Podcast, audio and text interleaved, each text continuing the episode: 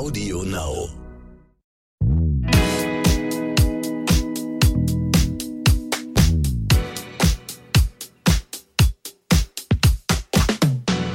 Hallo und herzlich willkommen zu So bin ich eben, euer Psychologie-Podcast für alle Normalgestörten mit der Psychotherapeutin und Bestsellerautorin Stefanie Stahl.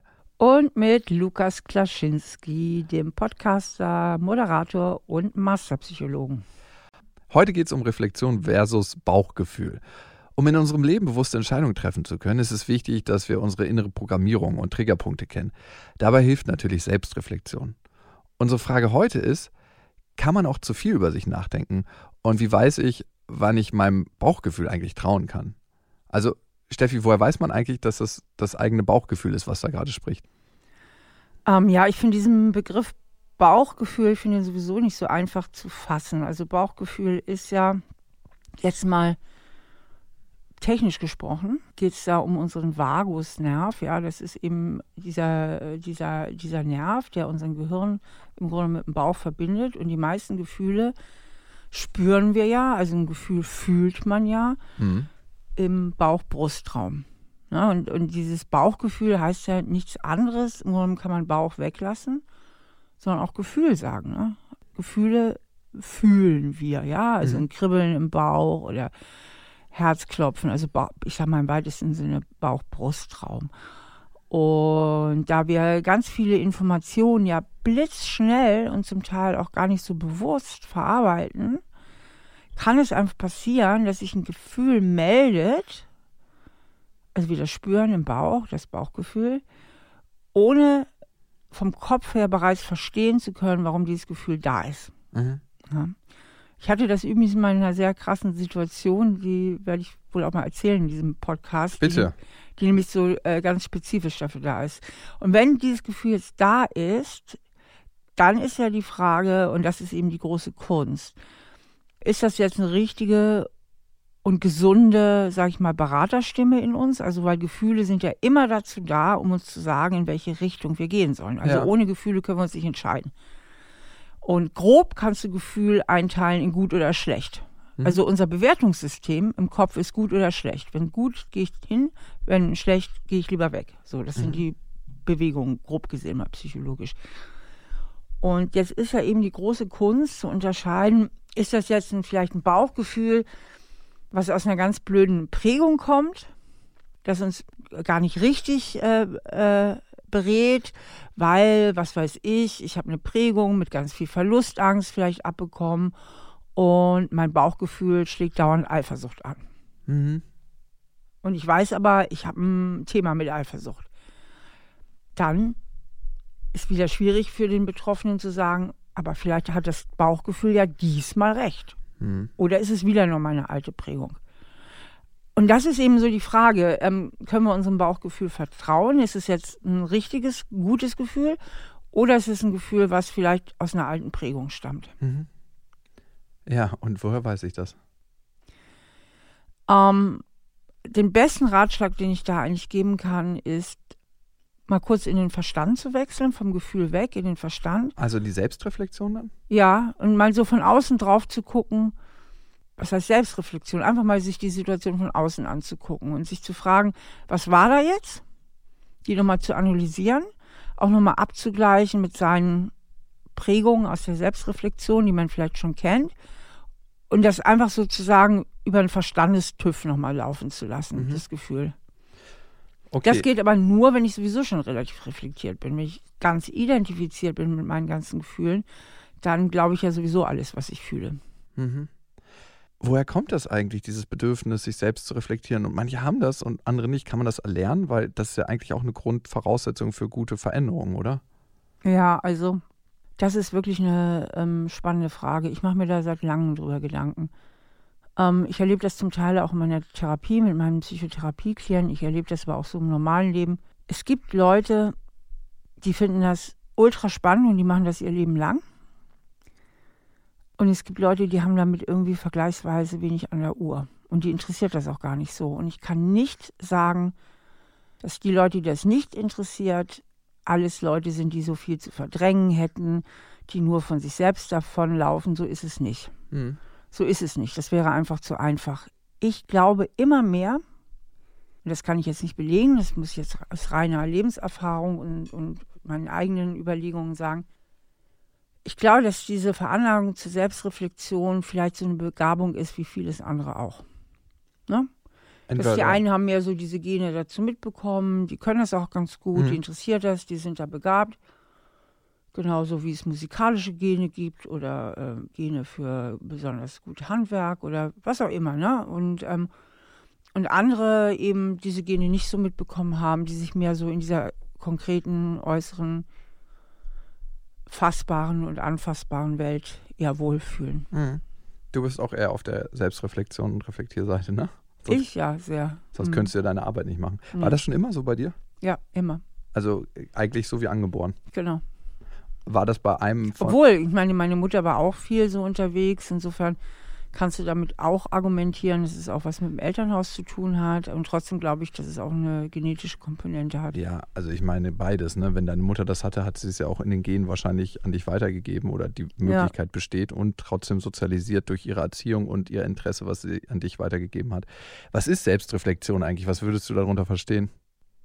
Also ich verstehe darunter, dass man immer wieder in sich selber tief taucht und so in sich spürt, wie fühle ich, wie denke ich, was motiviert mich und das immer wieder so ein bisschen hinterfragt und versucht, sich selber zu verstehen.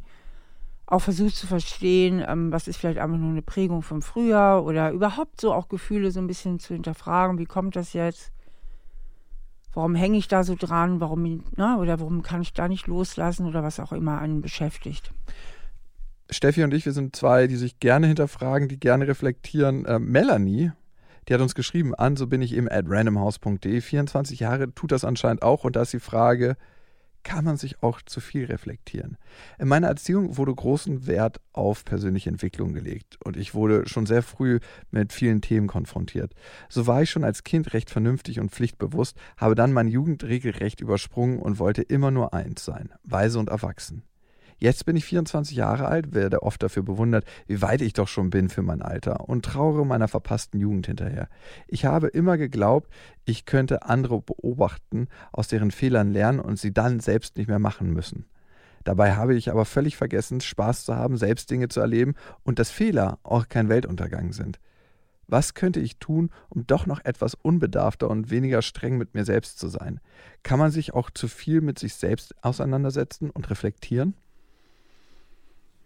Das finde ich jetzt ganz interessant, was sie schreibt, weil sie sagt ja auch, dass in ihrer Erziehung so ein großer Wert darauf gelegt wurde, ne? Auf die persönliche Weiterentwicklung und so. Das heißt, Melanie wurde das schon ganz früh so als Wert vermittelt, ja, dass das ganz, ganz wertvoll ist. Und diesen Wert ihrer Familie hat sie wohl ziemlich inhaliert und so zu ihrem eigenen Wert gemacht und hat dann irgendwie zu viel des Guten gemacht. Das hat ja irgendwie die Unbefangenheit genommen. Und der kleine Nachteil in diesen Hörermails ist immer, ich kann nichts nachfragen oder mal hinterfragen, weil es natürlich auch sein kann, dass da noch andere Themen bei ihr eine Rolle spielen. Denn was sie ja eigentlich gemacht hat, ist, dass sie ganz, ganz viel in der Beobachterposition war, auch in ihrer Jugend, immer so anderen, ich sag mal, beim Leben zugeguckt hat, anstatt selbst daran teilzunehmen. Und sie wollte sich ja vor Fehlern beschützen. Ne? Und Fehler beschützen heißt ja, ich will mich vor einem Gefühl beschützen, was belastend ist, vor dem Gefühl zu versagen, vor Schamgefühlen, vor Enttäuschung, vor Trauer und so weiter. Ja? Also, dass ich diese Gefühle möglichst vermeiden möchte. Das heißt, sie hat ihr Leben eigentlich mit einem hohen Vermeidungsmotiv aufgebaut. Ja, sie möchte vermeiden, etwas falsch zu machen. Und Vermeidungsmotive sind immer schlecht zu erreichen, anders als Annäherungsmotive. Also wenn ich ein hohes Annäherungsmotiv habe, dann sage ich zum Beispiel, ich will den und den als Freund haben oder ich will die und die Beförderung oder ich will eine 1 in der Klassenarbeit schreiben. Dann weiß ich definitiv, wann ich mein Ziel erreicht habe. Ne? Ich habe den Freund, ich habe die Beförderung, ich habe die 1 geschrieben. Vermeidungsziele sind negativ definiert. Ich will nicht verletzt werden, ich will keine Fehler machen, sind Vermeidungsziele, weil kaum habe ich einen Fehler abgewendet oder eine Verletzung abgewendet, folgt ja schon die nächste Möglichkeit. Das heißt, solange wir leben, sind wir sowieso verletzbar und solange wir leben, können wir Fehler machen. Check. Na, und Und dadurch, dass sie immer dann beobachtet, anstatt selber zu leben, hat sie letztlich sich nicht getraut, wirklich am Leben richtig teilzunehmen. Und das würde, wie sie selber schreibt, das würde voraussetzen, dass sie sich selbst die Erlaubnis gibt, Fehler zu machen. Und ich glaube, sie ist in ihrer E-Mail sich selbst da schon ganz gut auf der Spur und auf dem richtigen Weg. Eben einfach mehr sich trauen, dass mal auch was schief geht. Ich meine, was kann denn schlimmstenfalls passieren? Ja. Also man macht nochmal neu oder steht auf und geht weiter. Ich denke, Melanies Problem hat ganz viel, wie viele Probleme damit zu tun, dass sie sich einfach mal entscheiden muss. Mhm. Und immer wieder entscheiden muss, so ich mache das jetzt mal oder ich lasse mich jetzt mal darauf ein. Einfach entscheiden. Also ganz, ganz viel ist einfach nur eine Frage der Entscheidung. Ja, das hört sich immer so leicht ein. Jetzt entscheide ich mal und dann mach's mal anders. Ich glaube, wenn es so einfach wäre, dann würden die Leute das machen. Ne? Aber gut, das ist ein guter Weg zu sagen, okay, ich mach's jetzt und ich gehe den Schritt. Aber zu wissen, dass ich bestimmte Gewohnheiten auch einschleifen und es ist schwer, aus diesen Gewohnheiten manchmal rauszukommen. Jetzt ist die Frage, wie breche ich denn mit Gewohnheiten? Weil bei ihr ist es ja so, dass sie immer in der Beobachterperspektive war. Das ist das Gelernte, das ist das Gewohnte. Das gibt ihr ein sicheres Gefühl. Und dann kann sie sich natürlich entscheiden, den anderen Weg zu gehen. Aber diese Hürde zu überwinden, das ist so wie die ersten 7 Tage Sport. Das ist halt das Schwierigste. Ab da wird es leichter. Hast du da Hilfestellung? Genau, wie mit den ersten 7 Tagen Sport, genau dasselbe. Man denkt nicht an die ersten 7 Tage, sondern man denkt einfach nur genau an die nächste halbe Stunde. Also das sind ja viele kleine Situationen. Mhm. Also dass es in vielen kleinen Situationen sich die Erlaubnis gibt, einfach mal dabei zu sein und wirklich zu spüren. Da geht es darum, dass sie das Leben nicht beobachtet aus der Beobachtersituation, sondern aus der ersten Position der Wahrnehmung. Die erste Position der Wahrnehmung ist immer, ich fühle mich selbst und bin mit meinen Gefühlen identifiziert. Die zweite Position wäre die empathische Perspektivenübernahme. Mhm. Ich würde also versuchen zu fühlen, wie du dich jetzt zum Beispiel gerade fühlst hier. Und dass sie trainiert, einfach sich selber wieder auch mehr wahrzunehmen, ihre Gefühle zu fühlen, indem sie diesen mehr Beachtung schenkt und auch mehr Bewusstsein schenkt ihren eigenen Gefühlen. Mhm. Sie hat ja gefragt, kann man sich auch zu viel mit sich selbst auseinandersetzen und zu viel reflektieren? Ich glaube, manche Menschen haben die Angewohnheit, so viel ihre eigene Welt, in der sie leben, auseinanderzunehmen, dass sie quasi einen Sicherheitspolster schaffen, dass sie immer genau wissen, was passiert als nächstes, wie könnte ich mich verhalten, wie könnte sich mein Gegenüber verhalten. Und eigentlich ist es eine Schutzstrategie, um eventuelle Gefühle, die aufkommen könnten in Situationen, vorher schon begriffen zu haben und nicht mehr fühlen zu müssen. Ja, und genau das ist ja bei der Melanie der Fall. Also sie hat sich ja immer beschützt, also sie hat ja immer vermieden. Ja, und dann passiert genau das, was sie beschreibt. Man verliert das Gefühl von Lebendigkeit. Also sie hat ja das Gefühl, ihre Jugend verpasst zu haben, weil sie die Gefühle, die aufgekommen wären, wenn sie nicht ihre Reflexionsstrategie gefahren wäre, hätte fühlen müssen. Und Gefühle sind natürlich das, was das Leben lebendig macht. Auch wenn es manchmal unangenehm ist, am Ende fühlt man sich dann lebendig. Und das ist tatsächlich, glaube ich, eine Entscheidung, ob man das mal verändern möchte. Und das kann man auch ganz, ganz aktiv tun, indem man auch Situationen aufsucht, die einem normalerweise unangenehm sind und sich da reinbegibt. Also ist es mir unangenehm, meinem Vater, meiner Mutter zu sagen, wie ich mich ihnen gegenüber fühle, was meine Wünsche sind in Beziehung, meinen Freunden. Das, finde ich, ist immer ein wichtiger Schritt, um anders und lebendiger zu leben. Vielleicht könnte das auch eine Strategie sein für dich, Melanie. Ja, und mir fällt noch was dazu ein. Sie schreibt hier ja auch, wie kann ich lernen, etwas unbedarfter und weniger streng mit mir selbst zu sein? Und da, ich denke, trifft für sie das zu, was wir hier auch immer wieder besprechen, dass sie mal fragt, wie bin ich da eigentlich geprägt worden auch? Okay, es wurde sehr viel Wert auf persönliche Weiterentwicklung gelegt, aber vielleicht war das Elternhaus auch etwas streng. Mhm. Und was heißt denn dann persönliche Weiterentwicklung? Also wo durfte sie vielleicht keine Fehler machen? Also da auch nochmal guckt, was gehört eigentlich zu mir und was gehört zu meinen Eltern. Also welche Werte, die mir meine Eltern vermittelt haben, finde ich richtig gut. Aber was sage ich vielleicht, das ist einfach drüber und das möchte ich gerne bei Ihnen belassen. Ja, und vor allem auch zu erkennen, dass bei Kindern ja auch nicht um Weiterentwicklung geht, sondern erstmal um Entwicklung und um die ganz natürlichen Prozesse. Um Leben. Und um Leben. Und wenn Eltern, glaube ich, ständig sagen, du musst dich weiterentwickeln, dann heißt es, so wie du jetzt bist, bist du nicht gut genug. könnte das auch ein Gefühl sein, was dir vermittelt wurde, und mit diesem Gefühl gehst du jetzt durch die Welt und das ist deine Brille, mit der du die Welt betrachtest. Das ist, glaube ich, ganz gefährlich, ne? Mhm. Also wenn die Eltern ständig von dir sagen, du musst dich weiterentwickeln, was gibt dir denn das für ein Gefühl als Kind oder Jugendlicher? Das ist auch sehr abstrakt eigentlich, ne? Das ist eine sehr, sehr verkopfte Sicht auf die Welt. Aber das sind Sachen, die wir nur vermuten können. Ich glaube, da bräuchten wir dich in einem tieferen Gespräch, Melanie. Melanie, vielen Dank für deine Nachricht. Du wirst wahrscheinlich viel drüber nachdenken. Nein, macht Spaß. Vielleicht denkst du gar nicht so viel drüber nach, lass es einfach mal sagen. Und wir können zur nächsten Nachricht kommen. Ihr könnt uns schreiben an sobinieeben@randomhouse.de, und die Heidi hat geschrieben, 25 Jahre ist sie. Ich hinterfrage mich und meine Wirkung auf meinen Gegenüber ständig und fühle mich schnell verantwortlich für das Wohlbefinden der anderen. Das geht schon so weit, dass ich unbehagliches Schweigen in einem Videocall mit Kollegen schwer aushalte und dann irgendwas plapper.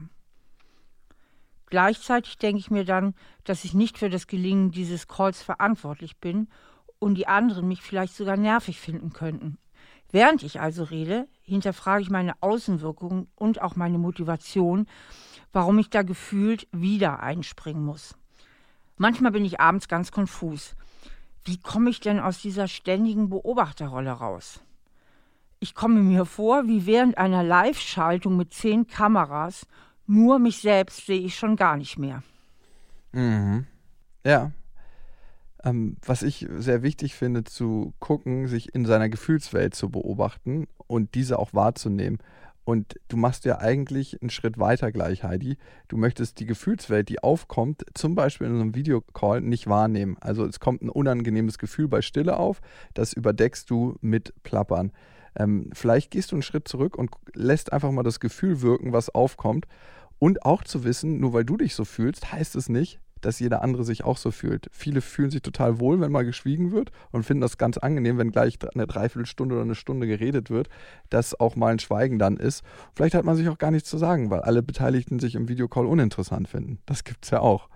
Das heißt, erstmal einen Schritt zurück, das Gefühl, was aufkommt, fühlen und nicht gleich daraus eine Handlung werden lassen.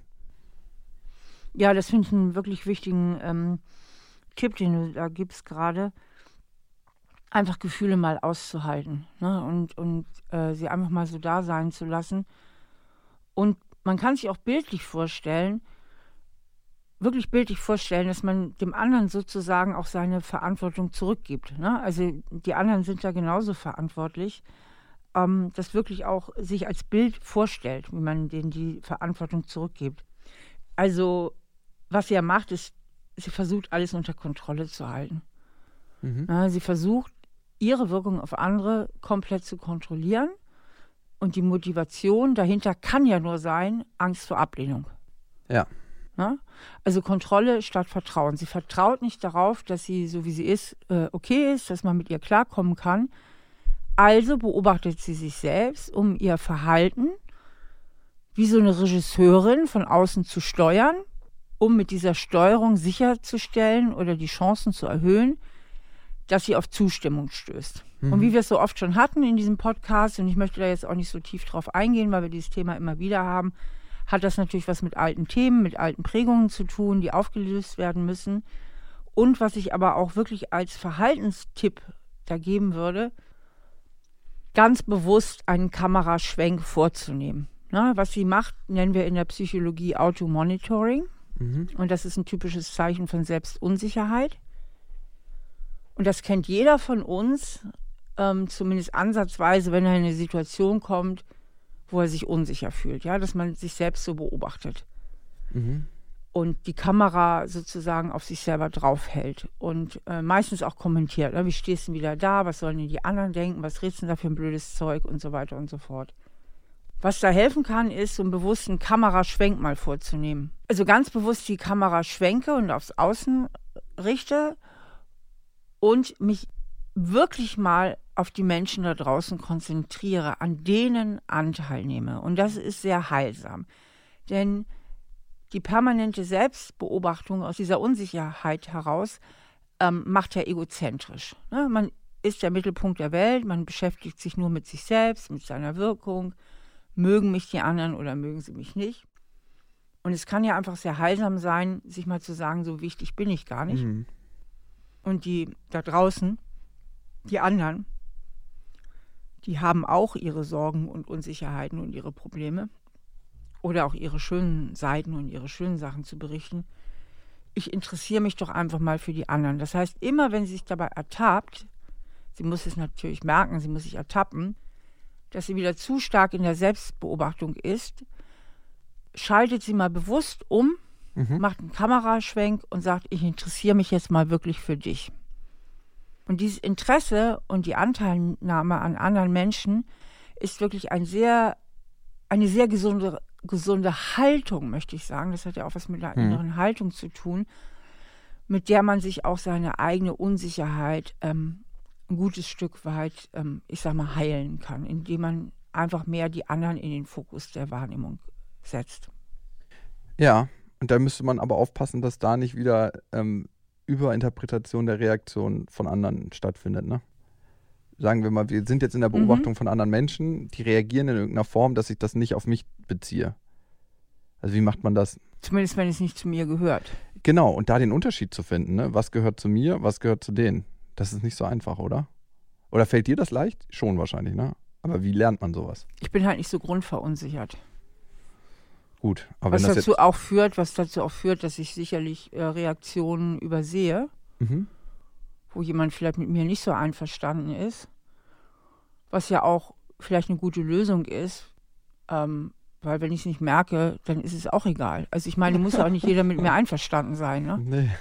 So, also dann ist es eben so. Also sie kann sich auch einfach mal fragen, ja gut, dann ist es eben so, ja und dann?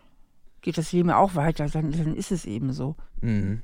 Ja, das stimmt, das ist auch wichtig, ne? Dass man nicht das Gefühl hat, alle müssen einen mögen, alle müssen mit einem einverstanden sein.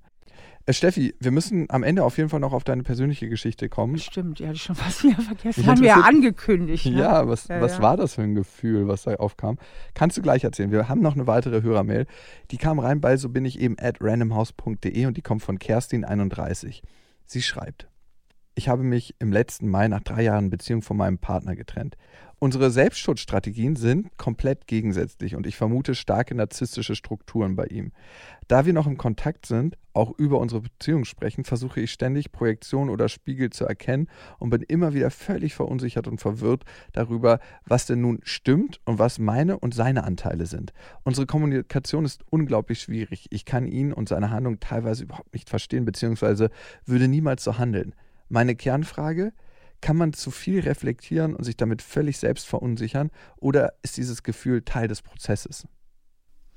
Oh Backe, kann ich dazu nur sagen. Weil, was die Kerstin hier schreibt, ist so ein ganz gutes Beispiel, wenn man so richtig verstrickt ist in eine Beziehung. Mhm. Und ich glaube, ganz, ganz viele Leute kennen das. Ich habe das auch schon erlebt in Beziehungen, die schwierig waren, wo ich immer dachte, sag mal, rede ich jetzt Chinesisch und der andere Deutsch, ne? Oder wer spinnt hier eigentlich von uns beiden, ne? Und ich sag mal was, wenn man es mit einem Gegenüber zu tun hat, das sehr unreflektiert ist, dann kriegt man das voll ab. Mhm. Und die schlagen auch Haken im Gespräch, echt böse Haken, springen in den Themen, drehen plötzlich Sachen, verdrehen Sachen. Also als ich solche Gespräche früher mal mit ehemaligen Beziehungspartnern hatte, hatten wir noch nicht diese tollen Smartphones, wo man einfach mal auf Diktierfunktionen drücken kann.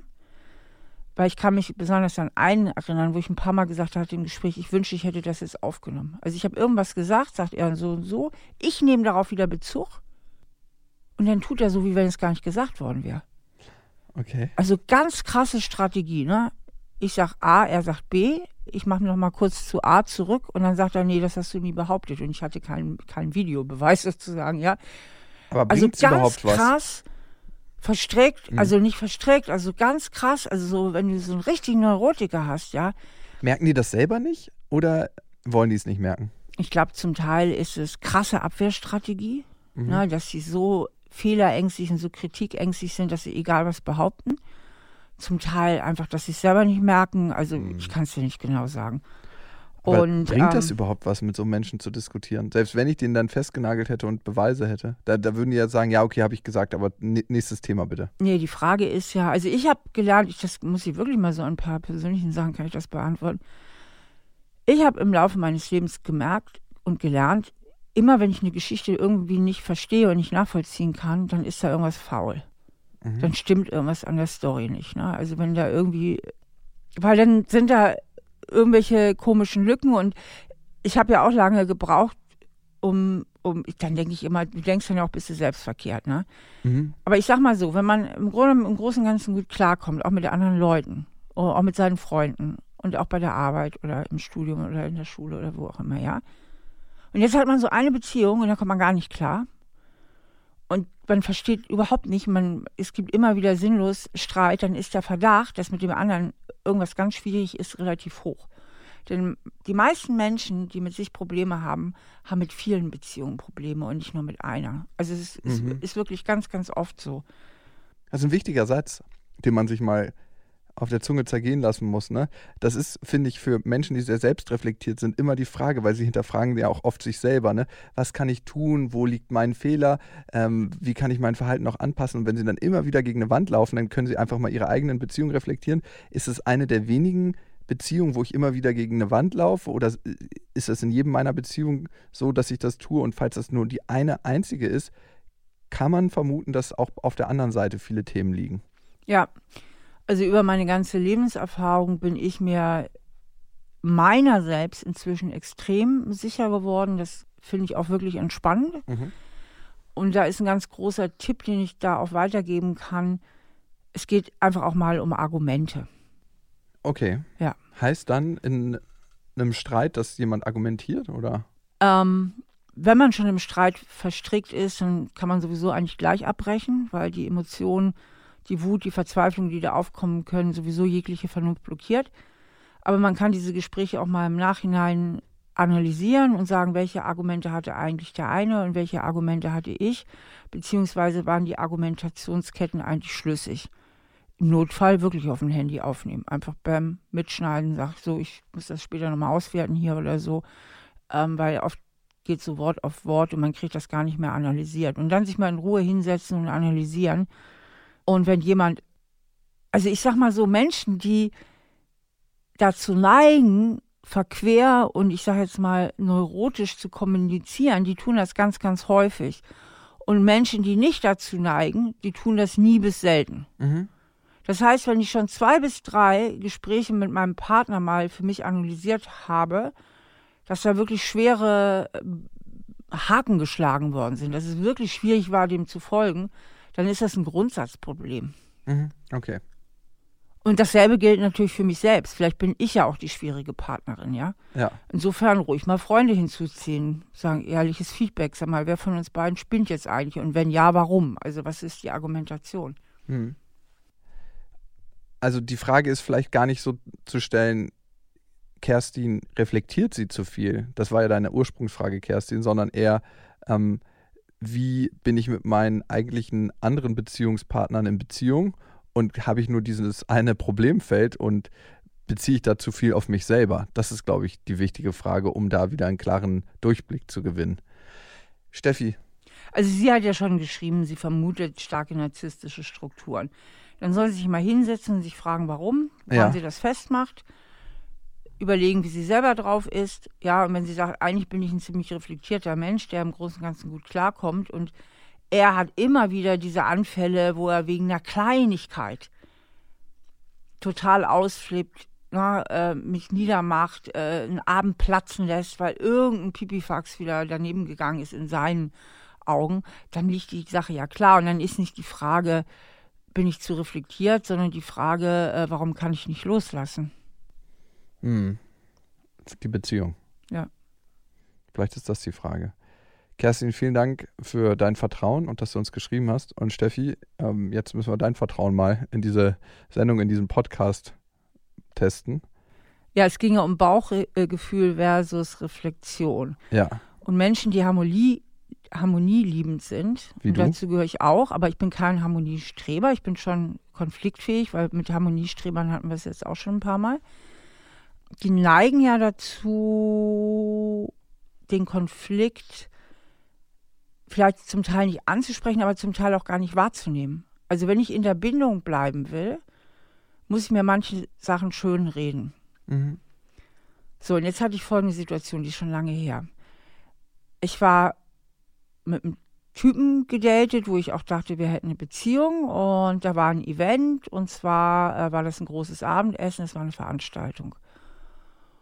Und ich saß auf der einen Seite, und auf der anderen Seite saß eine andere Frau, die ich auch kannte, also die so aus unserem gemeinsamen Umfeld auch kam. Und er hat mit ihr geredet in so einer kurzen Sequenz, und plötzlich hatte ich so eine richtige Eifersucht im Bauch. So richtig so bam. Und dann habe ich mir gesagt, ach nee, ist ja Quatsch. Hab mir das sofort weggeredet. Und das Bauchgefühl war genau richtig. Der hatte nämlich, wie sie später herausstellte, auch mit ihr eine Affäre gleichzeitig. Ah, krass. War völlig richtig, mein Bauchgefühl. Und ich habe es mir weggeredet. Und das hatte ich öfter als jüngere Frau. Also damals war ich auch noch jünger. Und dann habe ich mal gelernt, besser auf meine Bauchgefühle zu hören. Sie haben mich nämlich oft gut beraten.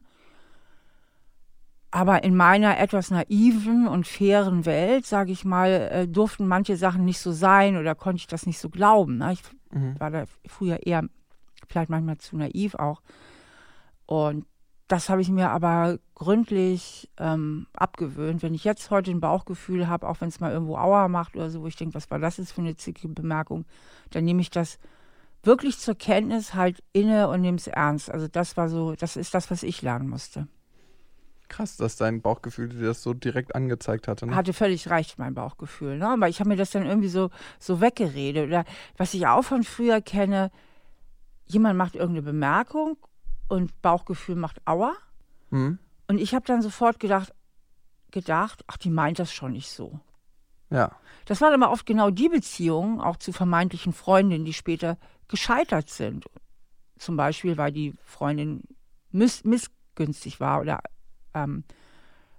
eifersüchtig oder sonst was. Ja. Und dann habe ich dann später gedacht, Mensch, da war doch schon die Situation und die Situation und die Situation, die ich alle gespürt habe, aber mir klein geredet habe. Immer mit diesem Satz, sie meint es schon nicht so. Weggedrückt. Und das habe ich mir völlig abgewöhnt. Also da habe ich jetzt viel klare Ohren, und wenn jemand eine komische Bemerkung macht und ich bin mir nicht sicher, ob sie oder er das so meint, dann sage ich einfach, wie meinst du denn das? Auch so mit dem Unterton? Wie meinst du das? Ja, das war so ein komischer Zungenschlag. Wie hast du das jetzt gemeint? Hast du mir noch nie gesagt. Nö, du hast auch nie einen komischen Zungenschlag mit mir drauf, aber es gibt das. Und wenn die dann sagt, ja, nee, war ja nicht so gemein, dann sage ich es doch auch nicht so. Ja, wirklich, inzwischen bin ich da ziemlich... Richtig festgenagelt. Ja, aber das habe ich gelernt. Ja, das habe ich gelernt. Nochmal zu dem Typen, der da die Parallelaffäre hatte. Woran hast du das gemerkt? Also warum ist dein Bauchgefühl angeschlagen? Glaubst du, er hat eine andere Körperhaltung zu der Frau gehabt? Das war einfach eine Spur zu intim. Die haben so die Köpfe zusammengesteckt, vielleicht hat er auch sie kurz berührt irgendwie. Es war einfach so, und ich wusste, sofort kam so, und ich habe sofort auf Seite geschoben und sagte, nee, kann nicht sein, natürlich konnte es sein. Hast du dich später über dich geärgert? Bisschen schon. Gut, aber das Ärgernis hast du produktiv umwandeln können in, hey, mein Bauchgefühl hatte recht. Und genau, wie ich eben sagte, auch so mit der einen oder anderen Freundin mal früher. Ne? Ja. Und inzwischen halt kann ich das viel besser und höre drauf und reagiere dann auch. Ich nehme das inzwischen ernst. Dadurch kann man auch klarer sortieren, welche Menschen passen zu mir und in meinem Leben und welche nicht. Ne? Genau. Braucht aber auch ein bisschen Mut, ne? A, auf sein Bauchgefühl zu hören und B, auch darauf zu reagieren. Weil es hat ja auch immer was Konfrontatives, wenn du sagst, hey, wie meinst du das jetzt? Das war irgendwie... Aber da muss ich jetzt nochmal sagen, und das war ja auch so am Anfang für unsere Hörerinnen und Hörer so die wichtige Frage, wie unterscheide ich denn jetzt richtiges Bauchgefühl vom falschen? Weil es hätte ja auch sein können, dass mein Bauchgefühl mich ganz falsch beraten hätte. Ja. Hätte ja auch sein können. Ja. Ich sehe da irgendwas und spüre das und liege völlig falsch. Die haben gar nichts miteinander, sind nur nette Kollegen. Also sie hat auch bei ihm gearbeitet. Ne? Natürlich. Es hätte ja auch falsch sein können. Und das ist ja die Frage, die viele haben. Woher weiß ich denn, ob es richtig oder falsch ist? Ja. Da kann zum Beispiel ein Hinweis sein, bin ich grundsätzlich ein eifersüchtiger Typ? Nee, bin ich zum Beispiel nicht. Ja, also wie kommt es denn, dass ich da eifersüchtig? Das könnte zum Beispiel so ein Hinweis sein. Ja. Hingegen weiß ich von mir, ich bin sowieso immer eifersüchtig, könnte ein Hinweis sein, dass meine Bauchstimme falsch ist. Und so, ne? Also dass man da sich ein bisschen eben auch herantastet. Aber es ist tatsächlich nicht immer so einfach, das zu unterscheiden. Aber man kann in vielen Situationen ja auch mal nachfragen, nachhorchen, nachforschen. Ja, also man kann Sachen ja auch auf den Grund gehen. Mhm. Total. Steffi, ist auch mal schön zu hören, dass auch du Entwicklungsschritte gemacht hast in deiner Vergangenheit. und auch mal ein, zwei Fehler gemacht hast. Das kommt mir immer so vor, als ob du schon auf dem heiligen Grat angelangt bist und da schon immer warst. Aber es ist schön, dass du... Ich habe Millionen Fehler gemacht in meinem Leben. Ist das wichtig? Immer noch. Ist das auch manchmal wichtig, um vielleicht auch Klienten und Klientinnen, die kommen, zu verstehen in manchen Punkten? Das denke ich schon. Dadurch, dass ich selber viel erlebt habe und auch vieles nicht so richtig gemacht habe, wie ich finde, kann ich mich in viele Situationen gut einfühlen und die auch wirklich mitfühlen und sag ich mal so, habe ich die Nase nicht weit oben. Ne? Ah, das ist schön, schön zu hören. Wenn ihr ein Thema habt, dann schickt uns das doch gerne an. So bin ich eben @randomhouse.de. Ihr könnt Steffi besuchen auf stefaniestahl.de. Da findet ihr ihre Bücher, Kurse und was hast du sonst noch? Richtig großen psychologischen Gemischtwarenladen mit allerhand. Es gibt noch einen zweiten Podcast, den ich empfehlen kann, Stahl aber herzlich, da kommen Promis, nicht prominente Menschen mit ihren Themen auf Steffis Therapie-Couch und da wird wirklich mal tief abgetaucht und ich finde, ihr könnt immer in einer Session schon richtig gut klären, was bei den Leuten anliegt und ansteht und tatsächlich gute Wegweiser den Menschen geben. Das hören wir immer wieder in der Reflexion, wenn die nach Wochen nochmal anrufen, dass das denen wirklich geholfen hat. Und einem selber hilft es auch, weil parallel spiegelt man immer seine eigenen Themen. Ich hoffe, wir hören uns beim nächsten Mal. Bis dahin. Tschüss. Zum Schluss möchten wir euch noch einen Podcast empfehlen und dafür lasse ich einfach die Host selbst zu Wort kommen. Hallo, mein Name ist Janine Steger. In meinem Podcast Wohlfühlklima geht es, ihr ahnt es schon, um unser Klima und was wir alle tun können, um das mit der Klimawende doch noch hinzubekommen. Der Versuch, nachhaltig zu leben, ist oft frustrierend. Das kennen alle, die es mal versucht haben. Was uns motiviert, sind Menschen, die trotzdem dranbleiben. Und mit denen rede ich in diesem Podcast. Ich freue mich auf tolle Gäste wie Matthias Matschke, Christine Urspruch, Benno Fürmann, Atze Schröder, Feline Roggern und viele mehr. Gemeinsam zeigen wir euch Möglichkeiten, wie wir uns persönlich und politisch einbringen können, damit wir die Klimawende hinbekommen. Hör doch mal rein. Du findest uns überall, wo es Podcasts gibt und natürlich auch auf Audio Now. Audio Now.